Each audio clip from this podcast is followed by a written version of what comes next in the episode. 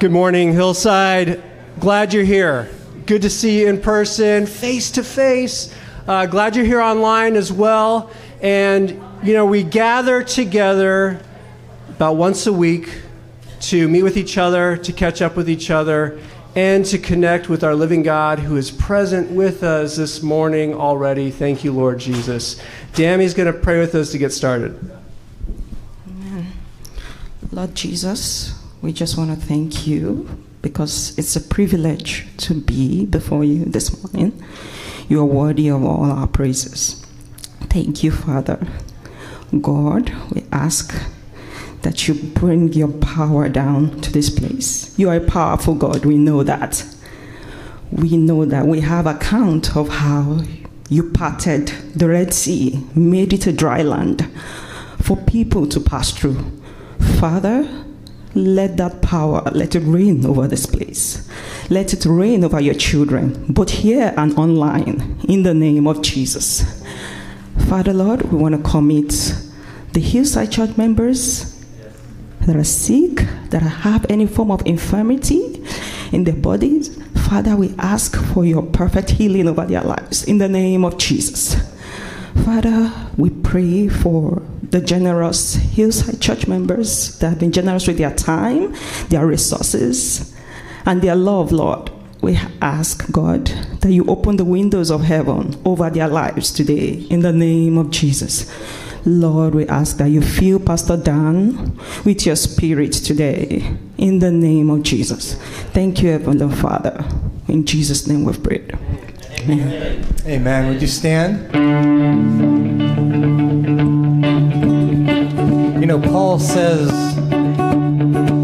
that if it wasn't for the resurrection of Jesus, all would be in vain. It is the single greatest act that has ever happened. Our Savior raising from the dead. That glorious, glorious day.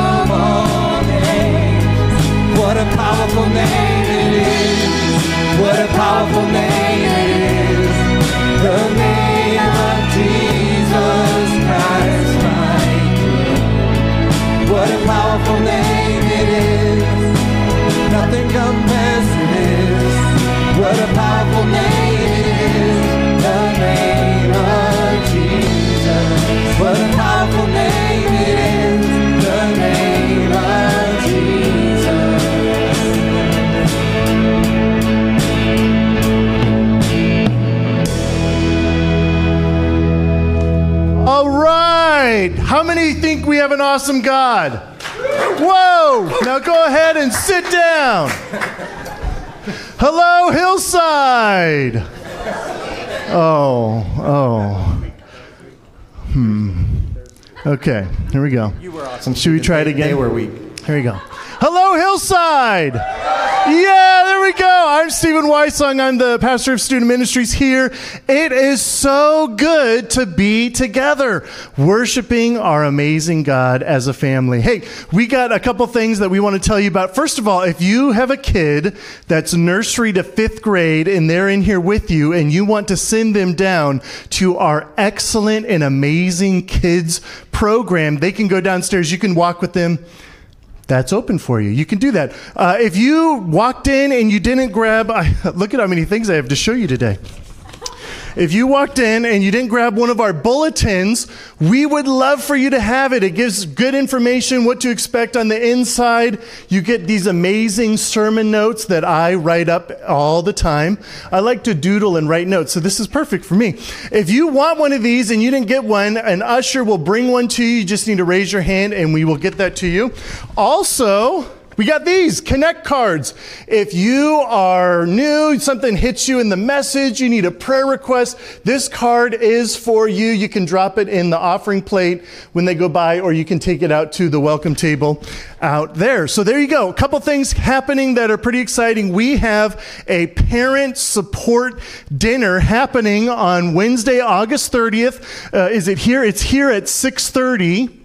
And this is for any parent who has a kid with a disability. And this is a night of encouragement, of resourcing. And you can see Joni and Friends, one of our great Hillside partners. Uh, they do a whole thing at Mission Springs. It's an amazing thing. They're going to be there providing resources. So if you or you know someone churched or unchurched that would really benefit from this night, we would love to have you join us. You can contact Tiffany Yates up there. Okay. Next coming up, we partner with a local ministry called the Arm of Care. And uh, maybe you saw the, the Sound of Freedom, that movie that came out that dove into the topic of human trafficking. And here's the crazy thing. We can see these things and think, oh, human trafficking, that happens far away from us. Well, actually, it happens all around us, and especially here in the Bay Area. So Arm of Care, they're putting on a night. Let me make sure I get the date. August 31st, 6.30 to 7.30 at Walnut Creek Presbyterian Church. I think the way I got it, they're going to show the movie. They're not, they're not going to show the movie. They're going to discuss the movie, The Sound of Freedom. And so I think you can go see the movie still. But that is going to be a super powerful night to inspire you and maybe get you into wanting to take some action steps to help the just terrible thing that is human trafficking. So that's happening as well. If you remember, a whole week ago, Last Sunday, we launched into the amazing race. This is our new ministry year, and we have a couple things for you. If you are getting inspired to serve as part of the amazing race, we have this. This is our service team ministry menu. If you like to walk by restaurants and look at menus, we got you covered at Hillside. You can grab this out there uh, and see just the different ministry teams that are looking for team members. You can contact that leader. So that's for you there. Okay, cool. Next step, if you're looking for next steps in your discipleship as we go into this new ministry year, we got you covered there too. We got all these amazing groups, all these next step opportunities. You can grab that out there as well. And we would love for you to get involved and just pray how God maybe is moving you to get into the life of Hillside this year. So there we go with that. Okay, last thing. Here's the last thing. Next week, we won't be here. Yes, exactly.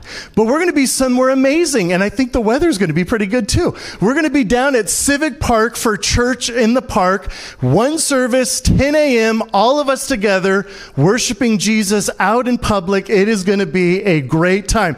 We want you to know that because if you come up here, it'll look like the rapture happened, but it didn't because we're worshiping. Well, it could. I don't know. We'll see. But it could. We will be worshiping at Civic Park together. Okay, those are all the things coming up here at Hillside. We just wanted you to get involved and we just love you here. All right, here's what we're going to do. We're going to have you stand up and you're going to do a mixer with maybe one person you didn't come with, one person sitting next to you.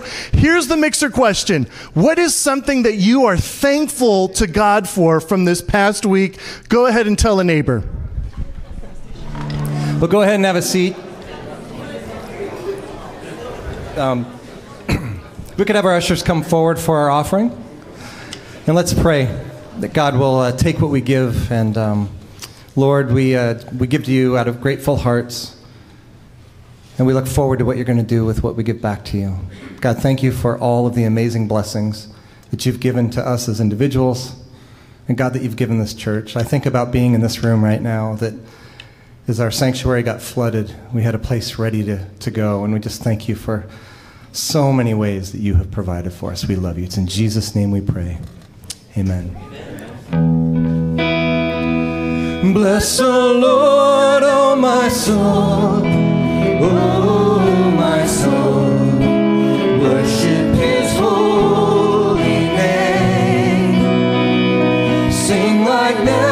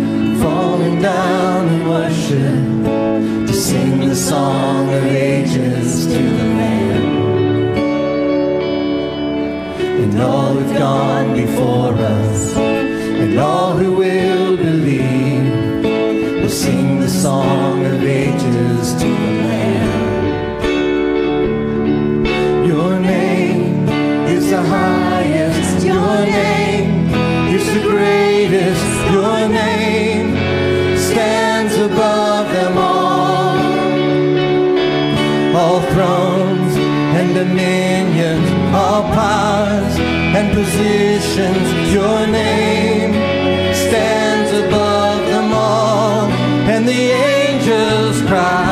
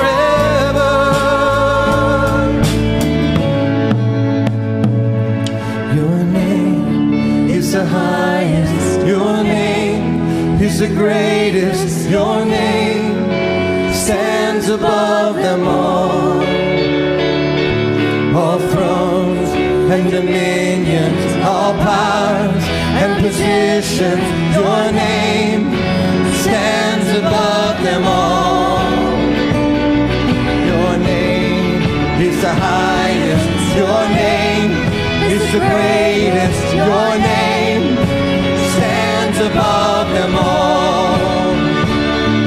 All thrones and dominion, all power and position.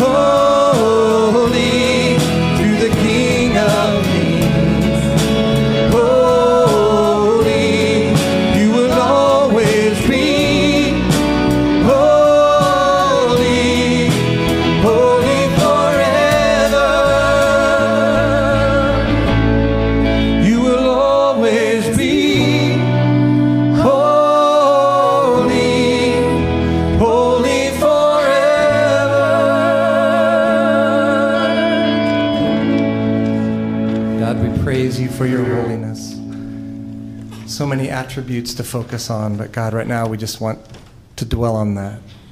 You are a holy and righteous God, deserving of all of our praise. Thank you that we get to do this, that we get to gather together and as brothers and sisters in Christ, side by side, hearing the voices all around us, echoing the truth together, we build each other up as we give you glory, honor, and praise. We love you. It's in Jesus' name we pray.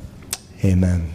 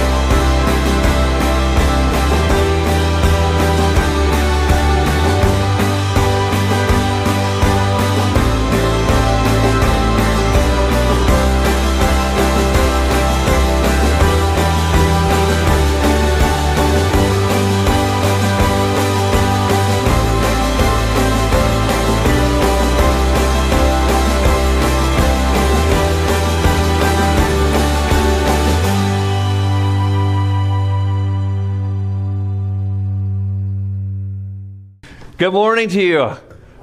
Really good to see you this morning. I'm Dan Seitz. Today, uh, week two of our fall series from the Sermon on the Mount. So good to have you here for it. We've named this series uh, The Flourishing Trees. And the reason for that is that uh, the palm tree uh, that produces luscious dates is a picture of a life that's grounded in God's love, and more specifically, a life that's patterned after Jesus' words. And accordingly, uh, one of our theme verses for the series is Psalm 92:12, which says this: "The righteous flourish like the palm tree." And you know, when we consider uh, Jesus' challenging mountaintop sermon in the Sermon on the Mount, we have a tendency to think something like this. You know, okay, I, I get it.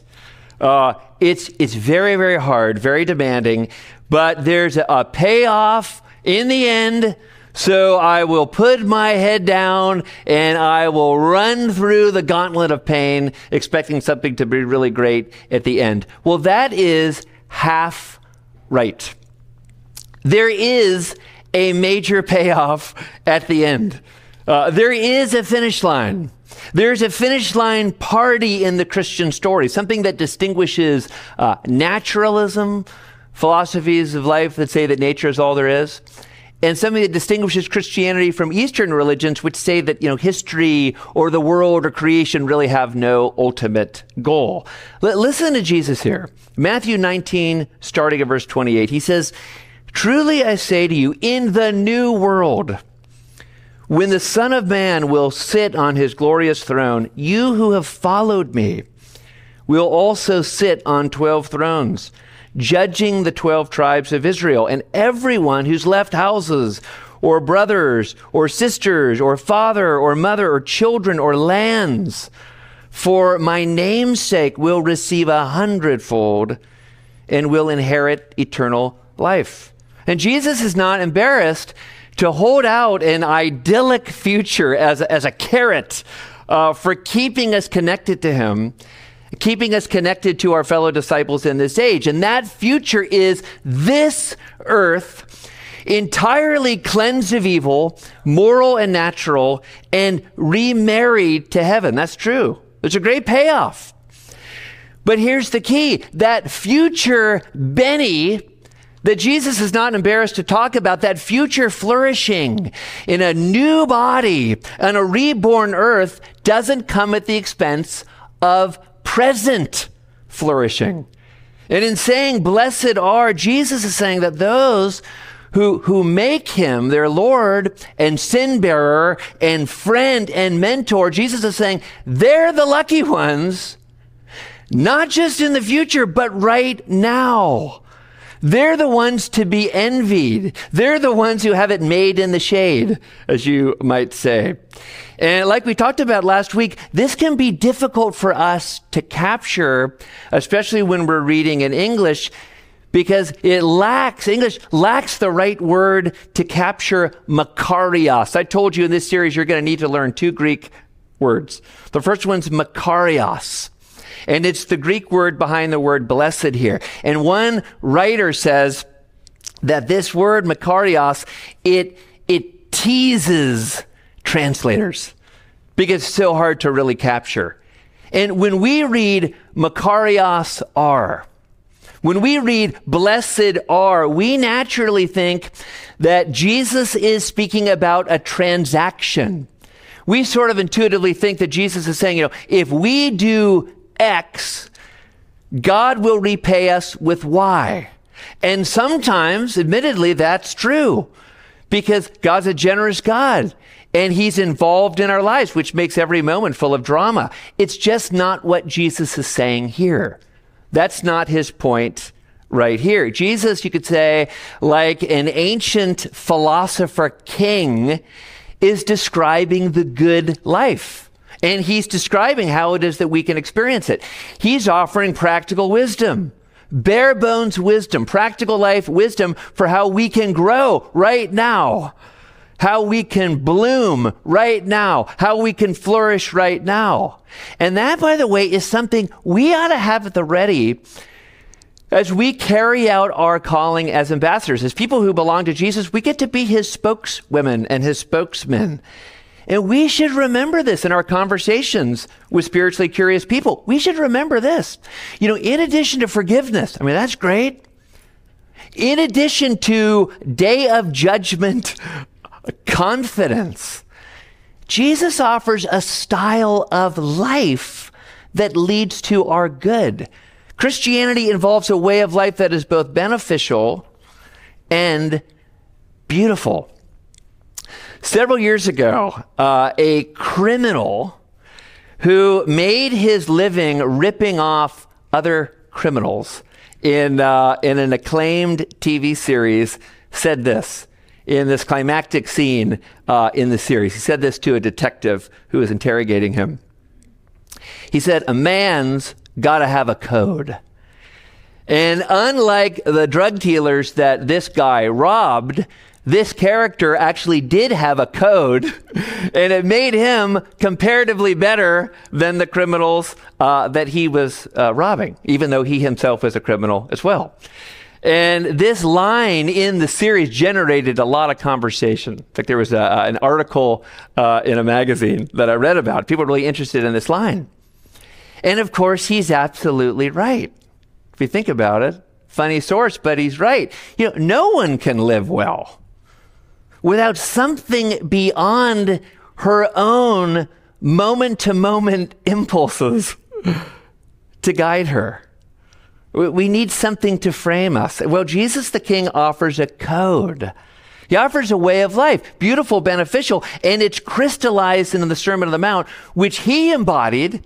He lived this, this was him, and which he is delighted to teach us in, in, in one-on-one relationship and friendship and in group mentoring. And again, it's a code that leads to something really good right here and now. All right?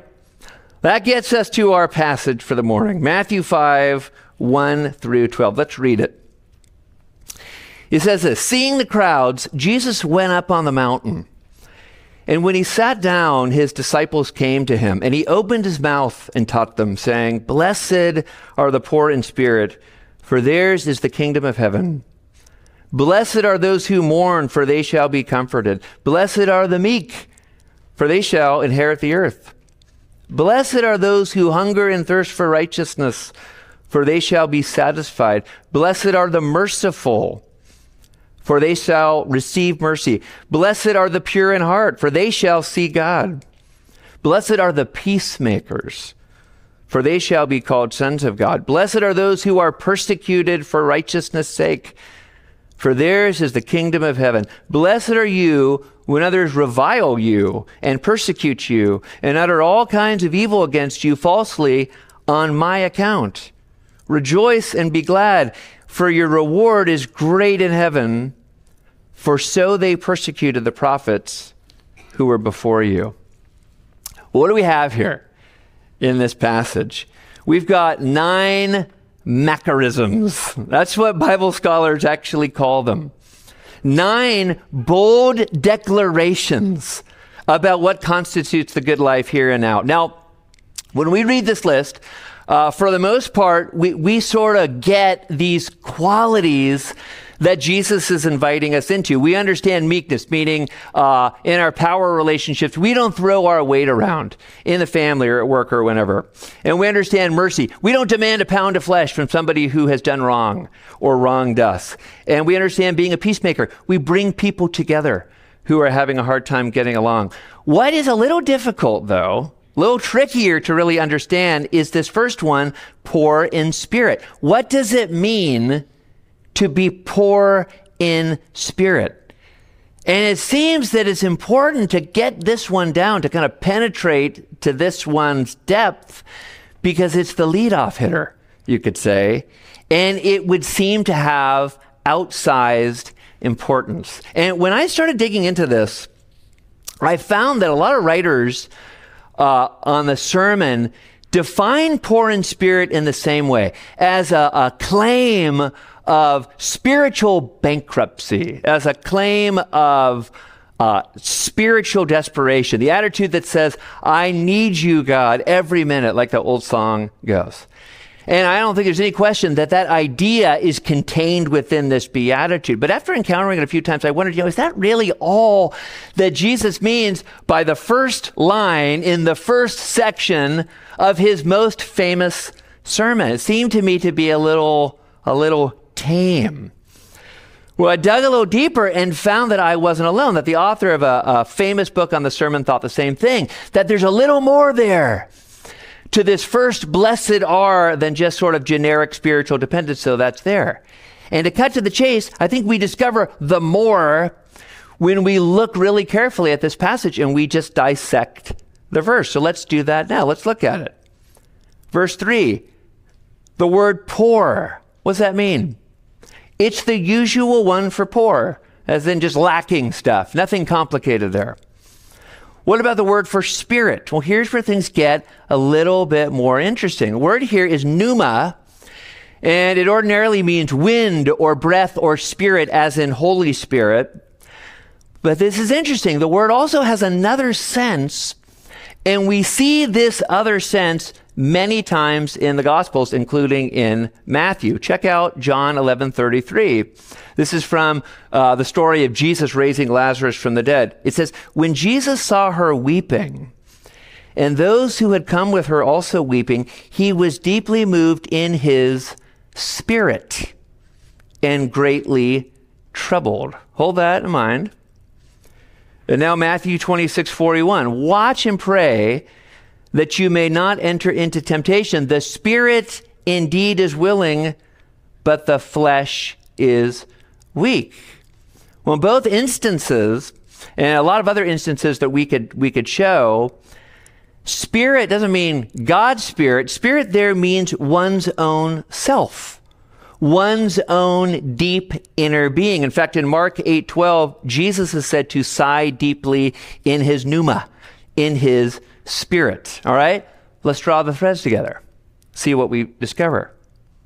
If poor means lacking in, and spirit here means inner self, then poor in spirit at least could mean something like lacking in inner self, or maybe better, lacking in self concern, lacking in self regard, or even maybe lacking in ego. Well, we wonder could this be what it means? Could this be what Jesus means by poor of spirit? There's a way of testing. And we could test it this way. You see, at one point, Jesus describes himself as poor in spirit, even though he uses a different word. He doesn't say poor in spirit, he says lowly in heart. Listen to what he says Matthew 11, 28. Come to me, all who labor and are heavy laden, and I will give you rest. And here's the key part Take my yoke upon you and learn from me, for I am gentle and lowly in heart, and you will find rest for your souls. And therefore, we could ask to test this was Jesus poor in spirit in the, the very distinct sense of sort of being self unconcerned? Not preoccupied with self, or to flip it around, we could test it this way. When we look at Jesus' life, the way he interacted with people, uh, positive interactions, uh, difficult interactions, was Jesus constantly safeguarding his own honor? Did Jesus seem really concerned about his own standing? Or maybe to bore down a little bit more, was he touchy? Was Jesus easily miffed? Was Jesus easily offended? And I think that one of the most uh, vivid and surprising features of Jesus' character is that he was not, which is very, very unusual for anyone, but especially a, a man, right? Think about it. And we can see this quality of self unconcern in a very famous story, one of my fam- favorite ones from Luke 8. And in one point in his ministry, early on, Jesus gets in a boat with his disciples and he sails uh, across the Galilee to the region to the east. And just as soon as he steps off the boat, he's met with a scary guy, this uh, a demon possessed guy. Mark tells the story, and this guy is terrifying. He lives among the tombs. They try to chain him up, keep him from hurting himself and others. He just breaks through the chain. Well, this guy shows up right when Jesus steps off the boat, and he's naked, he's violent, he's, he's like a feral human being. And what's interesting is that he falls down right before Jesus. And the demon inside this guy recognizes who Jesus is. He knows who he is. He knows that he's the, the true king, having finally come. And what's more, he knows that this king is the eternal son of Israel's God. That's who he is. And he falls down before him. Well, Jesus dialogues with the guy for a little while, the demon. And somewhat curiously, not sure why, but Jesus grants the demon's request to invade a herd of pigs nearby. And this causes the pigs, in a very dramatic scene, to just run down this hill right into the lake and they drown themselves. Quite a moment. Well, the townspeople show up and they find this previously possessed guy, this really terrifying guy, someone you would avoid on the street. Luke says, sitting at his sitting at the feet of Jesus, get this, clothed and in his right mind. He's totally restored, completely remade. Well, how do the people respond? What do these townspeople do? Do they do they hail him as king? They say, "You're here, Messiah." Bend the knee. Do they ask for healing themselves? I mean, if he if he healed this one guy, uh, maybe he'll heal me. Do they merely thank him for uh, rescuing the neighborhood from this pretty terrifying and menacing dude. Not at all. You know what Luke says? Luke says that they asked Jesus to shove off. they kick him out of town.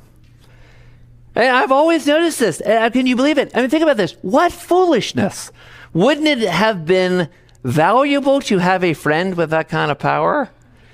And then, secondly, just to quote our British friends, you know, what cheek? what attitude? Now, think about it. You know, if you were in Jesus' place, how would you react to this indignity? After you had done something really heroic and generous, let me tell you how I would have reacted. Knowing myself as I do. You knuckleheads, do you know who I am? Did you see what I just did? Not Jesus. Not the true human being. Not the human being who images God perfectly. Luke tells us in verse 37 what does he do? He gets in his boat, sails off, talks to the guy one more time, but that's it. He registers zero irritation. He registers zero bruised ego. And maybe we're thinking, okay, just one instance. No, we see that same quality, very distinct, of self unconcernedness combined with this laser like focus on his own calling.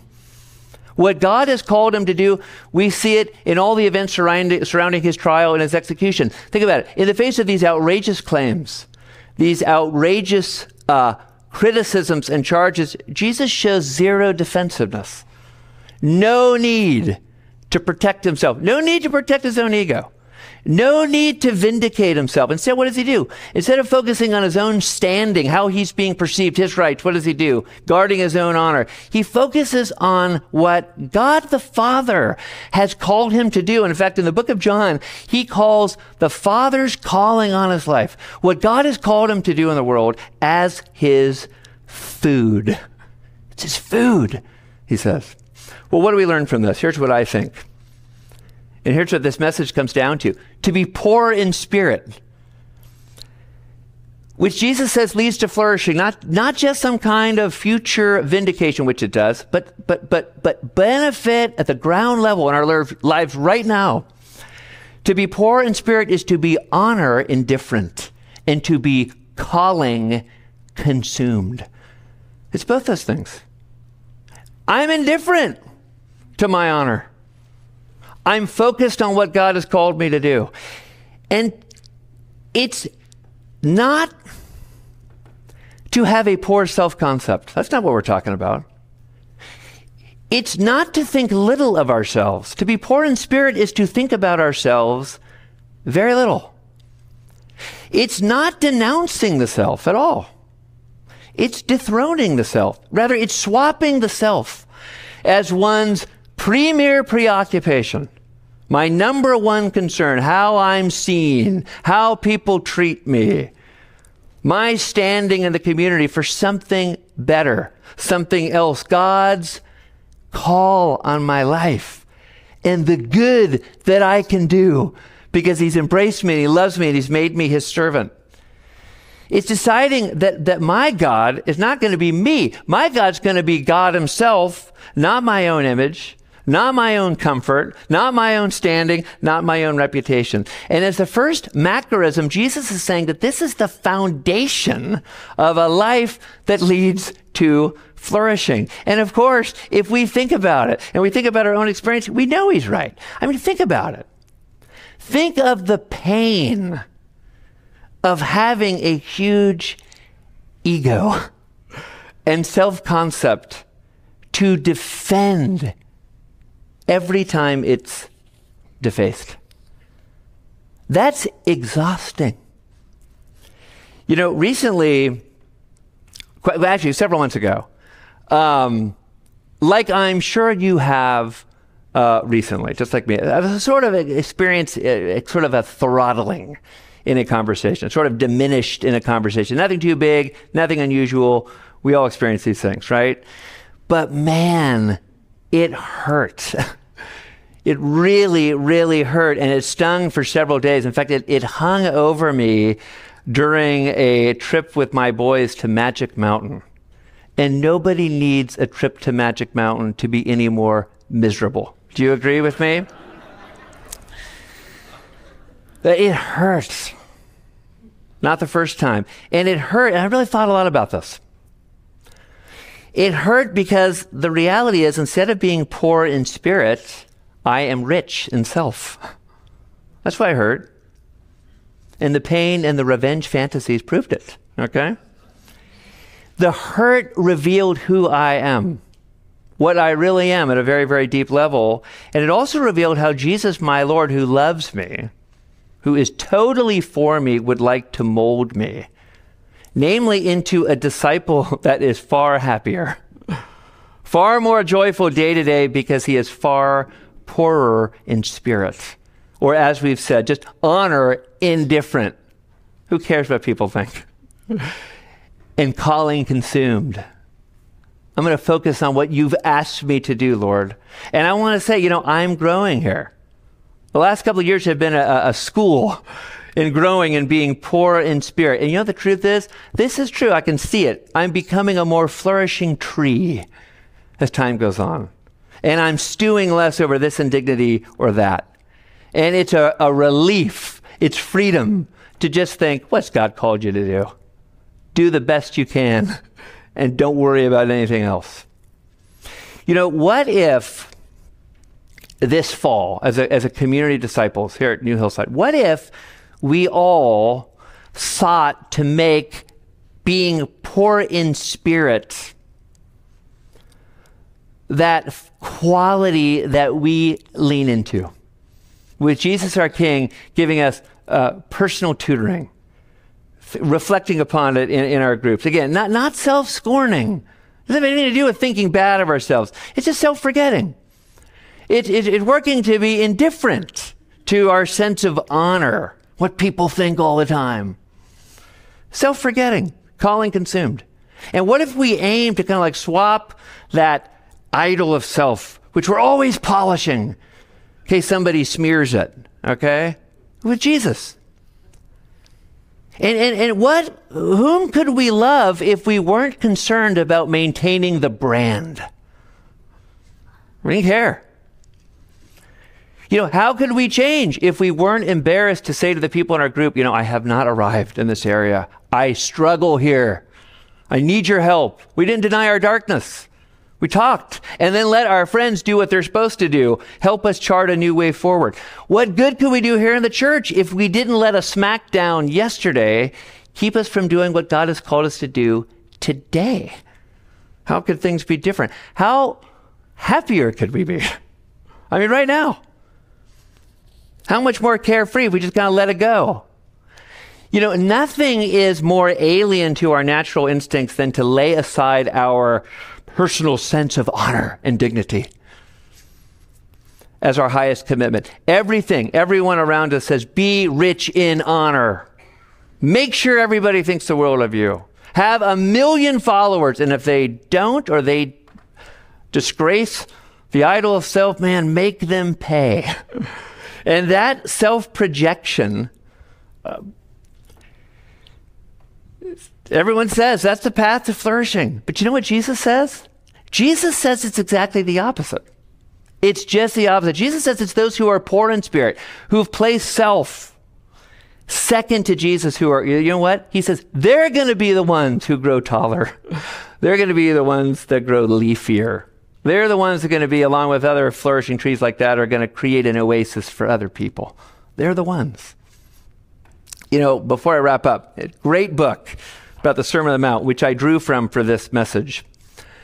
The author, a guy named Stanley Jones, says something great. I loved it. And I'm going to paraphrase it for you because it was a long quote in the book. This is what he writes. He says, There are really just two philosophies of life. The philosopher Nietzsche summed up the one when he said, Assert yourself, care nothing except yourself. Jesus stands as the utter opposite of that in saying that the way to find life is to lose it. That the way of self realization is by the way of self renunciation. Nietzsche died in a madhouse, and the world that followed him went to the brink of hell in the last war. Jesus died on a cross, but then rose again to the throne of the universe. You know, madhouse or crown of life. Friends, we must choose wisely, right? Constant concern about our standing. It's the path to the madhouse. Jesus offers a better path. And you know he does? He gives us his own spirit to help us cultivate it. You know, and being poor in spirit, again, just not thinking about ourselves so much. Subordinating self to God, to God's call. You know what it does over time? It actually leads to a new, stable, happy self, a fuller sense of self because it leads to the opportunity to learn. You can really learn. You can listen to what other people say around you and learn. It creates the opportunity to grow. It, it, creates the opportunity to persevere, to not collapse once we get our first bit of criticism. You see, the Sermon on the Mount is not just world affirming, creation affirming, saying that the world has a future. It's also personality affirming importance of the personality because subordinating ego and self to Jesus and the good that we've called, that he's called us to do over time, as we do that, you know what we discover? We discover who we are. We discover that stuff kind of burned away. We discover that we're a little more like Jesus than we were before. We find our lives and we find ourselves. Let's close a little bit of exploration here just with a time together of listening for Jesus' voice. Again, let, let's let this sink in. Jesus, the wisest person who ever lived, said, Blessed are the, blessed are the poor in spirit, for theirs is the kingdom of heaven. In other words, flourishing are those who are honor indifferent and consumed with their calling. Smartest guy who ever lived said that. So let's take a little time now in silence. Let's do it. And let's ask the Lord who's here, who loves us, who's for us, died for us, rose again. Let's ask the Lord this question Is there a, a, a frequent situation in which concern for image, concern for standing, makes me brittle or actually causes me pain? Take a little time in silence to let the Lord, let Him show us that. What are, what are those occasions? Carrying around a big, heavy load of self. Let him speak.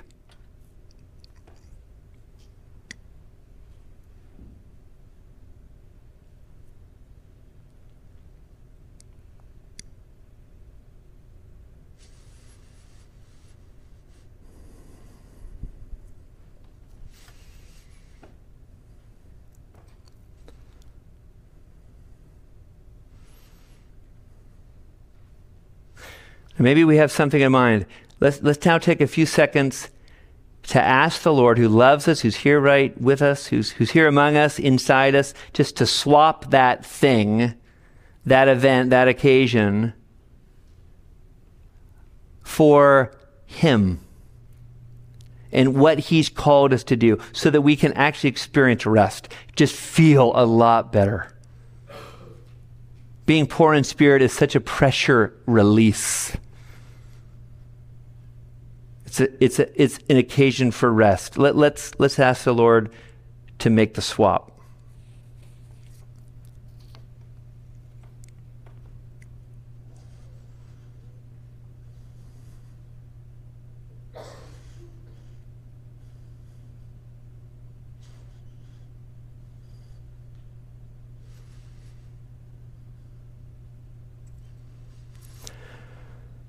Father, thank you for what you have given us today in your word. I'm just personally thankful for this blessed are. Thanks that it's the path to flourishing, being poor in spirit like your son was. Thanks that as believers, we're actually rich in your Holy Spirit, so we can begin to cultivate this in the closest possible friendship with you. And Lord, I pray for everyone here, uh, everyone here at New Hillside, and I pray for me that this week would be one of peace, one of refreshment as we turn our focus away from ourselves and onto you. And all that you've called us to do, the good you've called us to do, the love you've called us to, to extend as those who belong to you, who are your favored ones, your beloved children. Help us to do that and experience a difference this week we're thankful for this wisdom. And we pray this in Christ's name. Amen. You stand as we respond.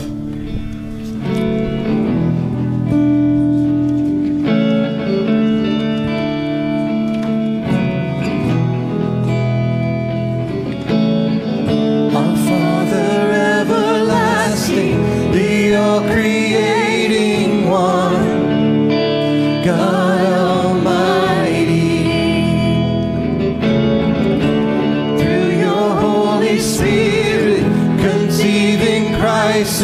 Son, Jesus our Savior.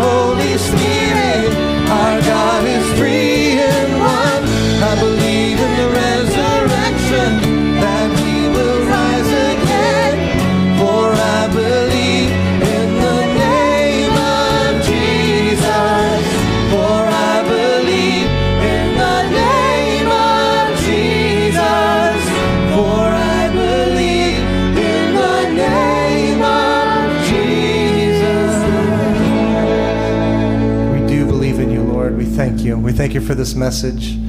God, we want to put ourselves aside and put Jesus first. We love you. It's in Jesus' name we pray. Amen. There are people up front to pray with you if you need prayer. And don't forget, next week in the park at Civic Park, we'll see you then. Have a great, great week.